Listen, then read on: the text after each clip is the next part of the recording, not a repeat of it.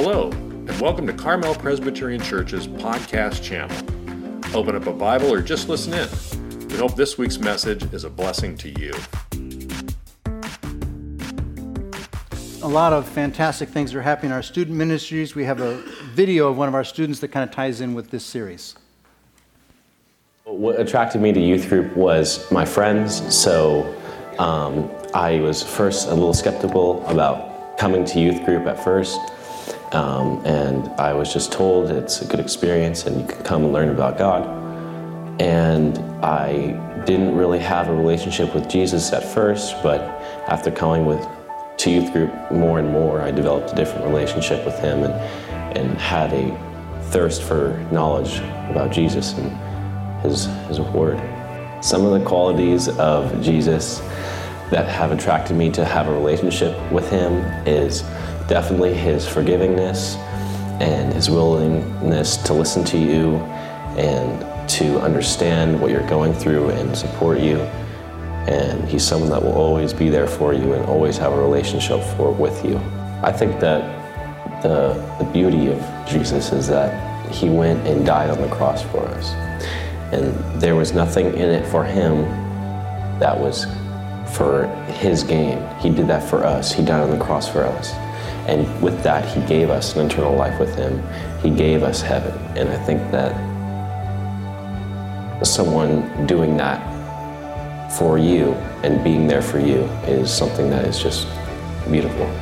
And I think that is the true beauty of Jesus.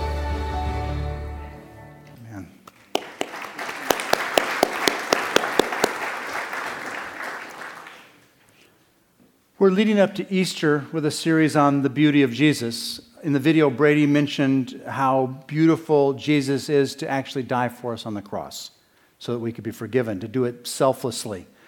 And that is an especially beautiful thing about Jesus. In the book of Revelation, it talks about them worshiping the Lamb who was slain, which is the same idea. And Jesus did that while we were his enemies. Now, for the religious leaders and even some of the disciples, um, this beautiful aspect of Jesus uh, did not at first appear beautiful or even welcome. It might have happened something like this. Peter felt like things were getting just a little too crazy. There were hundreds of people following them wherever they went. Everybody wanted to be near Jesus, to touch him, to touch his clothing. Uh, the time when people lined up for prayer, it was like it went on into the night and yet, even though they went to bed late, Jesus would be missing in the morning. They'd find him in the hills praying. Peter thought it was hard being a commercial fisherman, but he didn't think he'd ever been this tired in his life. How long can we keep up this pace? He thought. But he kept the thought to himself because he was not going to let the other disciples know that he was weary, but he'd seen some of them nodding off when Jesus was teaching.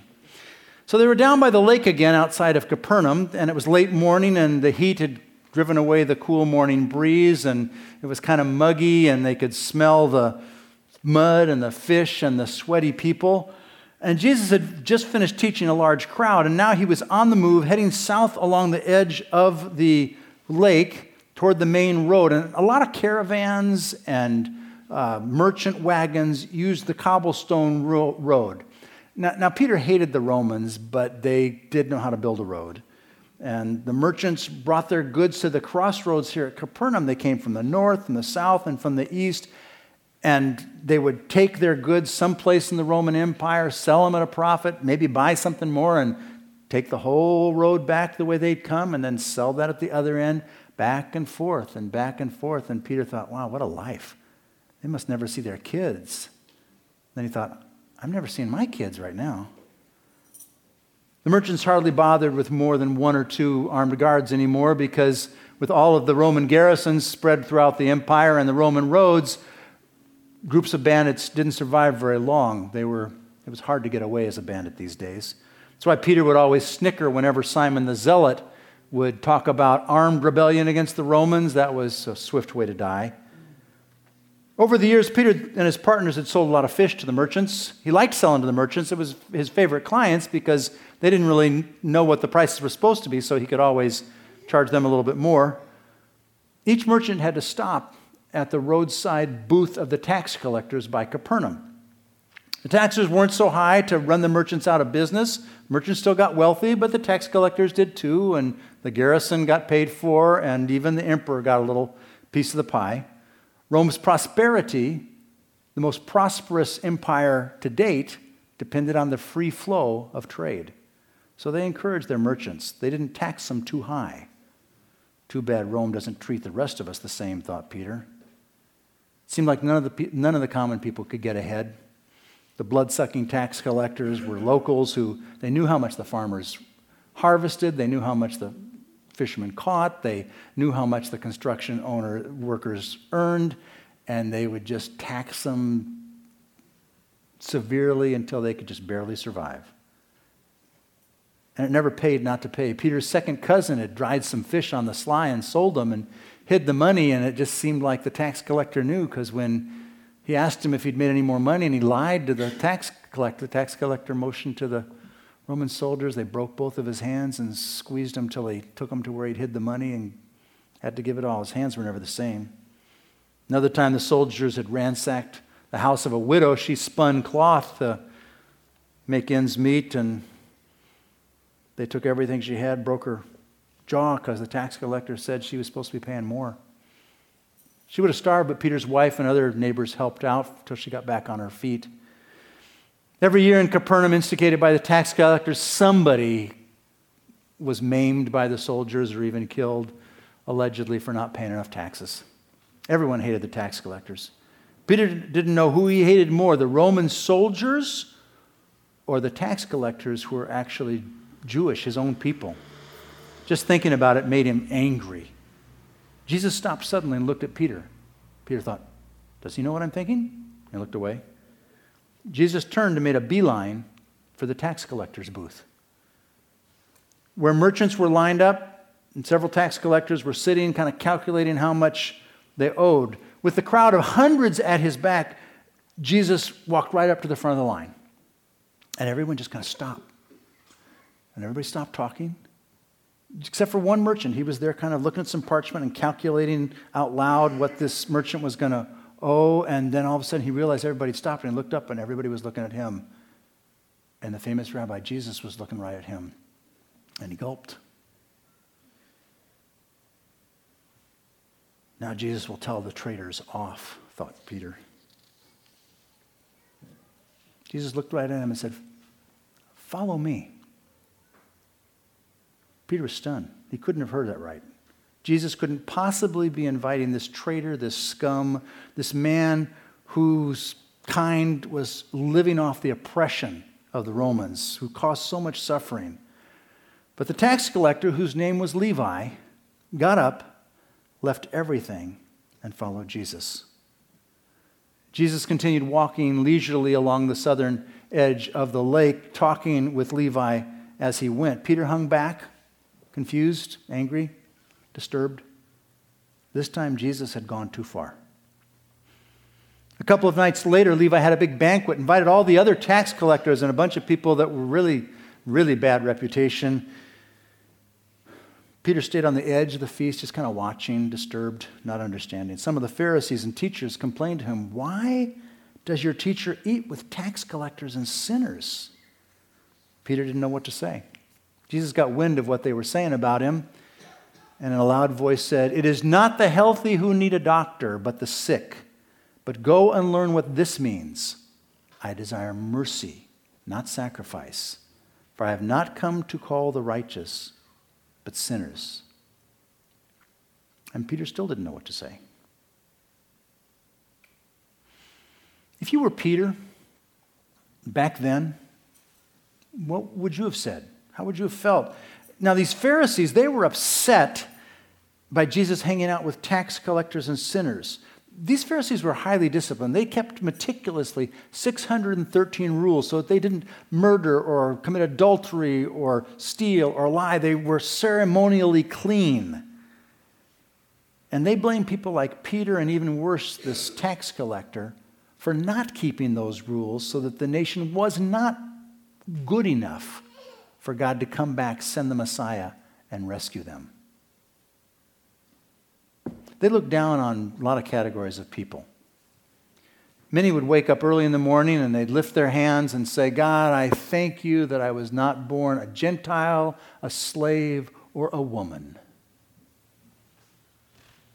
But they probably despised the tax collectors most of all. They were traitors, they worked for the enemy, they were worse than the enemy, they did it to their own people. And if a tax collector like Levi was approaching them on the sidewalk, the Pharisees would go to the other side of the road and shun him, just to make sure that they, he knew that how they felt.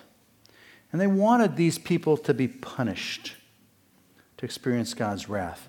Now, do you see this line here on the podium? Basically, everybody has a line, and for the Pharisees, their line would be way over here to your right, and everybody on that side of the line was awful.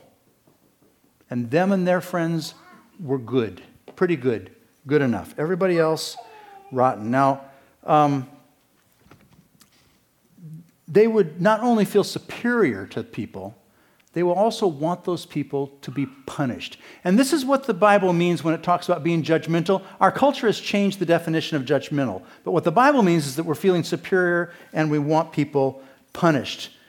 Jesus said, Judge not that you be not judged, for with the judgment you pronounce, you will be judged, and the measure you give will be the measure you get. The religious people were very good at keeping a bunch of external rules, but they were judgmental about lots of categories Gentiles and fishermen like Peter, and especially traders like Levi, the tax collector. Well, what about Peter and his friends? Where would they have put the line? Well, it wouldn't have been here they would have put it over farther, probably a good ways over more to your left. That for them, people on their right were the awful people, the people they looked down on, the people they felt superior to, toward, the people they wanted to see punished. Levi would certainly have been over there as a tax collector. The Roman soldiers would be, but probably not people like them. See, everybody in every culture throughout time pretty much has a line like this. Someplace that they put that everybody to that side is awful and they look down on them and they want them to receive some kind of punishment. When Jesus invited a tax collector to follow him, they would have been shocked. They would have felt that Jesus had just gone too far. We want to keep the rules that we keep, make the sacrifices and donations that we make, to help us to feel like we're superior to some. So we can condemn them, and we generally feel like they deserve some kind of punishment. But God says, I desire mercy, not sacrifice. You realize that being judgmental is one of the most difficult human tendencies to overcome? Even people who get mad at people for being judgmental are being judgmental. They just put the line in a different place.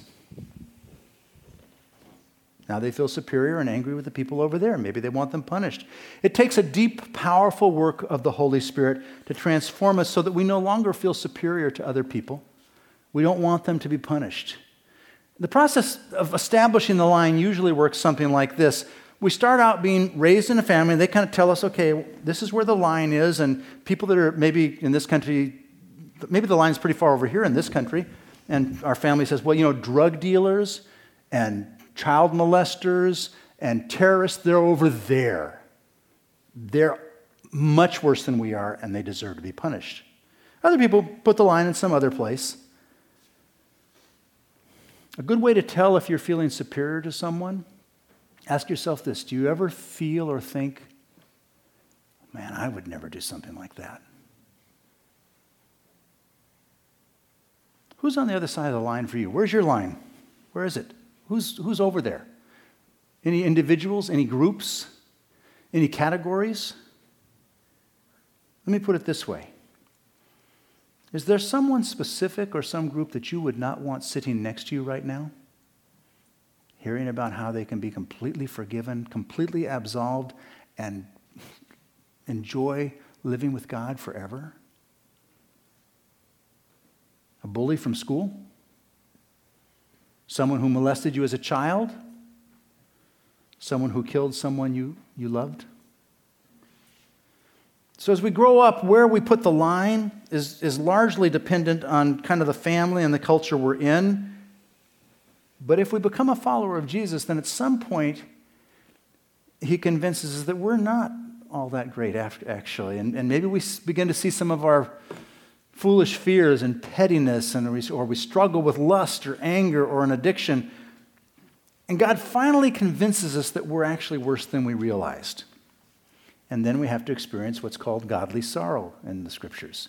And godly sorrow is not, oh, I'm sorry because I can't be proud of myself. It's not, oh, I'm sorry because I'm going to miss out on something. It's, I'm sorry, God, because of the way I've treated you after all the love you've shown me.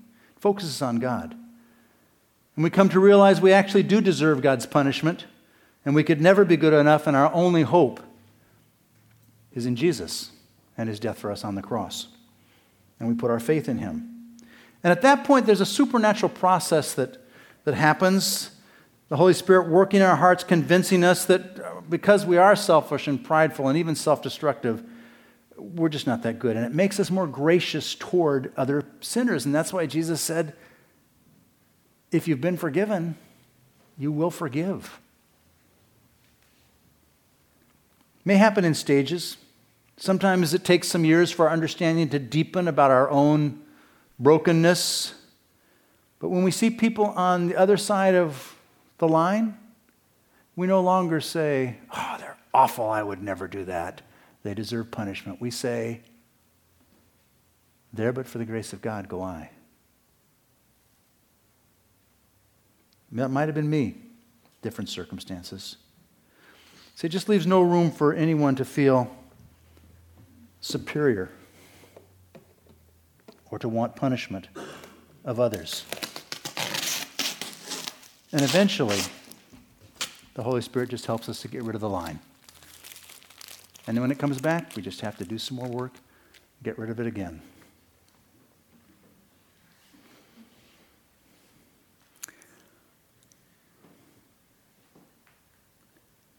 It's like Jesus partying with the tax collectors and sinners, people that would definitely have been on the other side of Peter's line.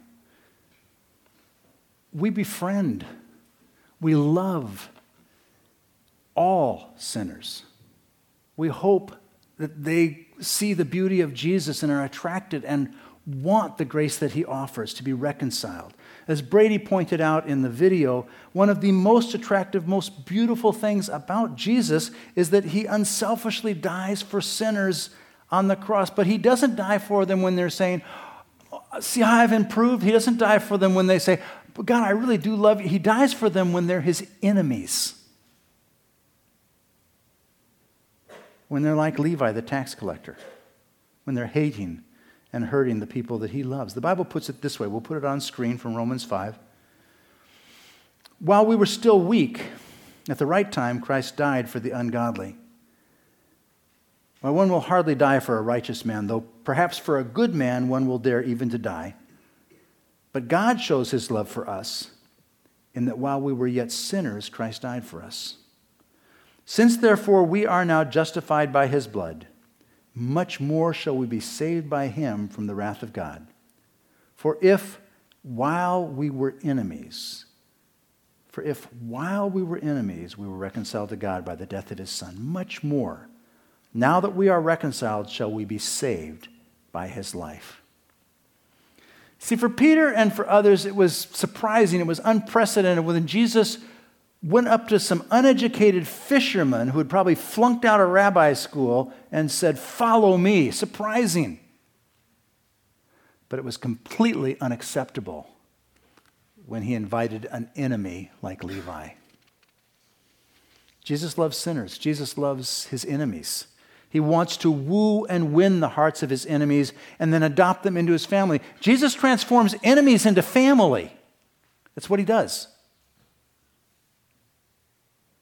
And when someone believes in Jesus and makes, them, makes him their Lord and Savior, they, they repent. Levi can't overcharge anymore. He can't sick the soldiers on people anymore. People are changed, they're transformed. But long before people repent and turn their life over to Jesus, we befriend them. We love them because that's what Jesus did. He went to a party at Levi's house. There were tax collectors and other people that no other rabbi would have gotten near. But Jesus loved them no matter what you've done. Jesus loves you. It's one of the most beautiful things about him. Do you, do you still have a line in your heart? Is there people or some groups over on that side that are just so bad that you, you just want them to be punished? That you won't befriend them and love them because you can't stand being with them? Jesus said, It is not the healthy who need a doctor, but the sick. For I have not come to call the righteous, but sinners. Now, probably many of you have heard that many times, and, you, and, and you know the bad news, we're actually all sick. But the good news is that Jesus heals. He's, he's come to heal the sick, to die for his enemies, to, to give them the kingdom. He said to the disciples, Fear not, little flock, it is the Father's good pleasure to give you the kingdom, give you everything. The good news that is, in spite of all the stuff that goes on in your heart, and you may look great on the inside, but I, I know your heart's somewhat like my heart. In spite of all the evil in your heart, your place in the universe, if you will accept it, is by Jesus' side. Jesus comes along and says, You're all evil, you're all, none of you is deserving, and I want you by my side, and I will die for you while you are still my enemies to win your heart, to pay for your sins. Now that is beautiful. If you've been here during this season uh, series, I hope that beauty of Jesus is growing on you. But we have to ask what are you going to do about it?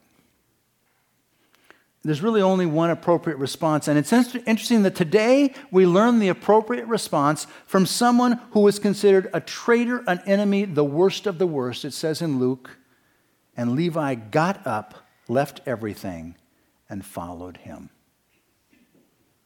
Do you really have to give up everything? We talked about this a little bit last week.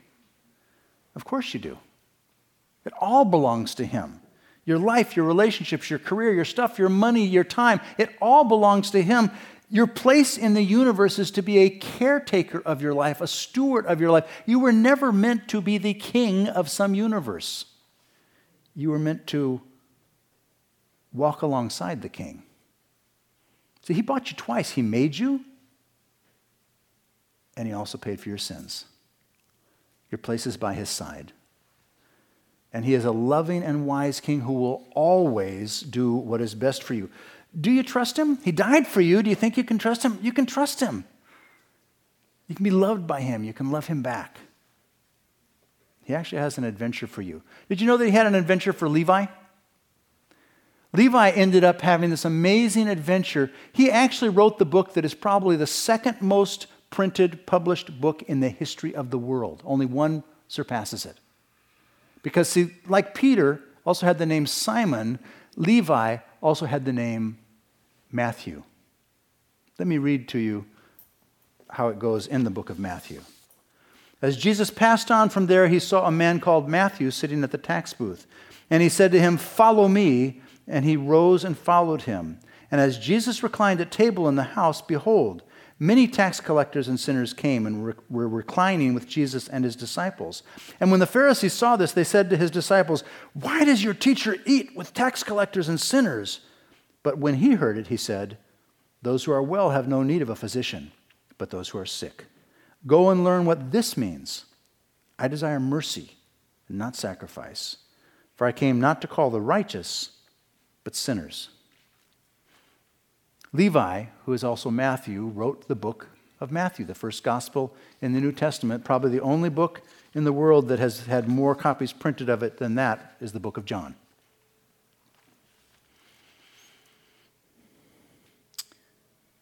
An enemy, a despised person, a traitor. Jesus transformed his enemy into family and gave him a significant role to play in history. And he wants to do the same thing with you. Not necessarily something that will be remembered through history, but every choice you make will have an impact.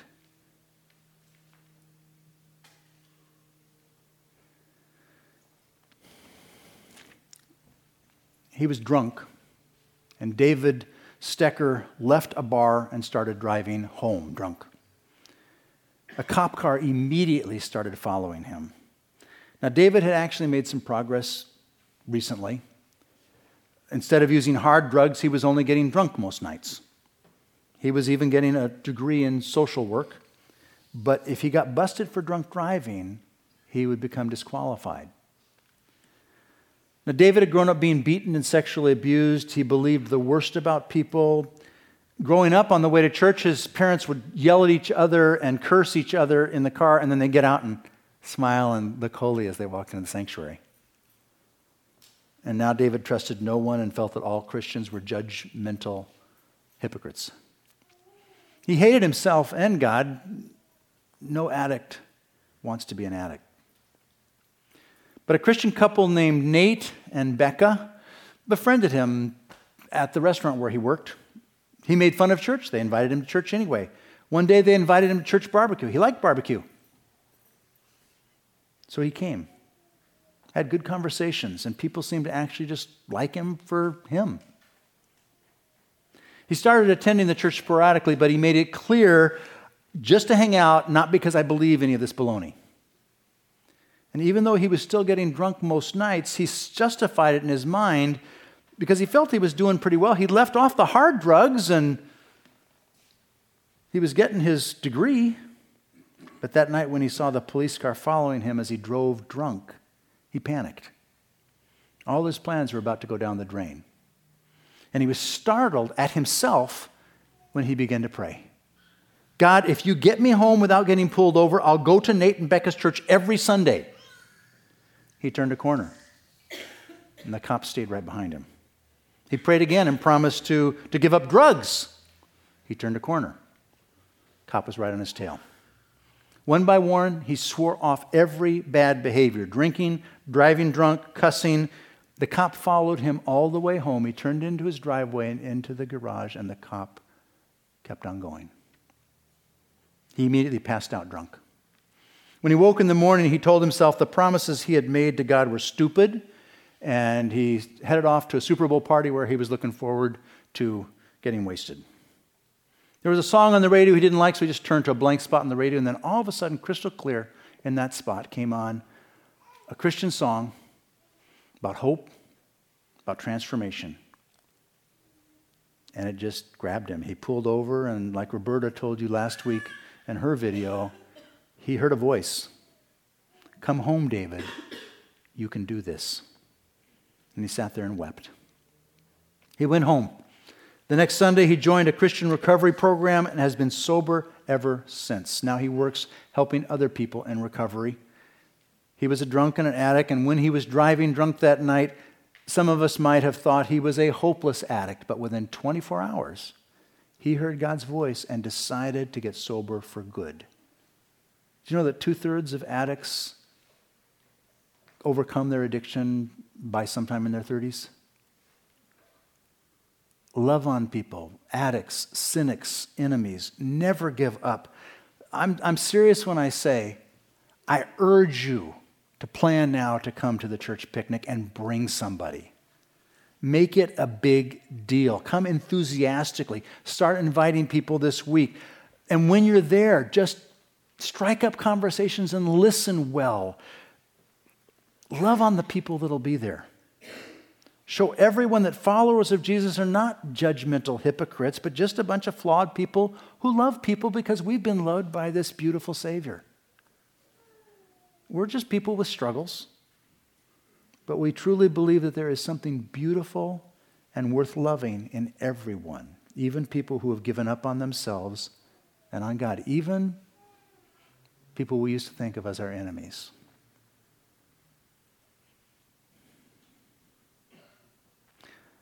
Before the band comes, let's, let's take a few moments to pray. The Holy Spirit is here. And it may be just like Roberta or like David, you hear his voice now. It may be you simply are feeling a nudge. Hopefully, he is confirming to you that this beautiful Savior loves you and wants you in his family. and wants you by his side and wants to bless you and transform you and give you abundant life. Would you let that sink in? Would you listen to his voice?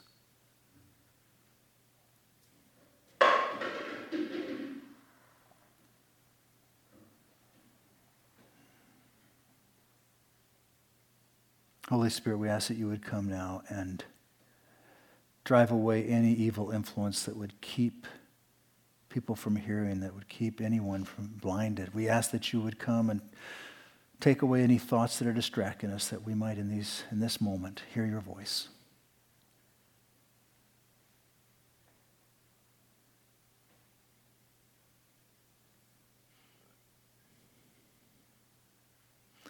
And Lord, we think about people who, as far as we know, they, they, they, don't, they don't know you, they don't, they're not following you, and we ask that you would give us a way to love on them, whether it's the church picnic or just going over and listening to them or taking them out for coffee. Lord, help us to be you, beautiful and accepting and loving, to be you, your ambassador.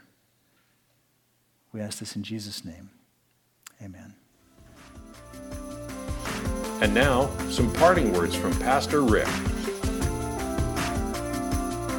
Last week we we looked at how this rich young ruler just had everything going for him. He refused Jesus' invitation to follow him. And this week we looked at someone everybody would have despised, a traitor, an enemy, that lays it all down and follows Jesus. It would have been shocking for Jesus' followers to have someone like Matthew be invited to follow them. But I'm so glad that Jesus is that beautiful because I was an enemy when he asked me to follow him. Jesus said, You have heard that it was said, You shall love your neighbor and hate your enemy.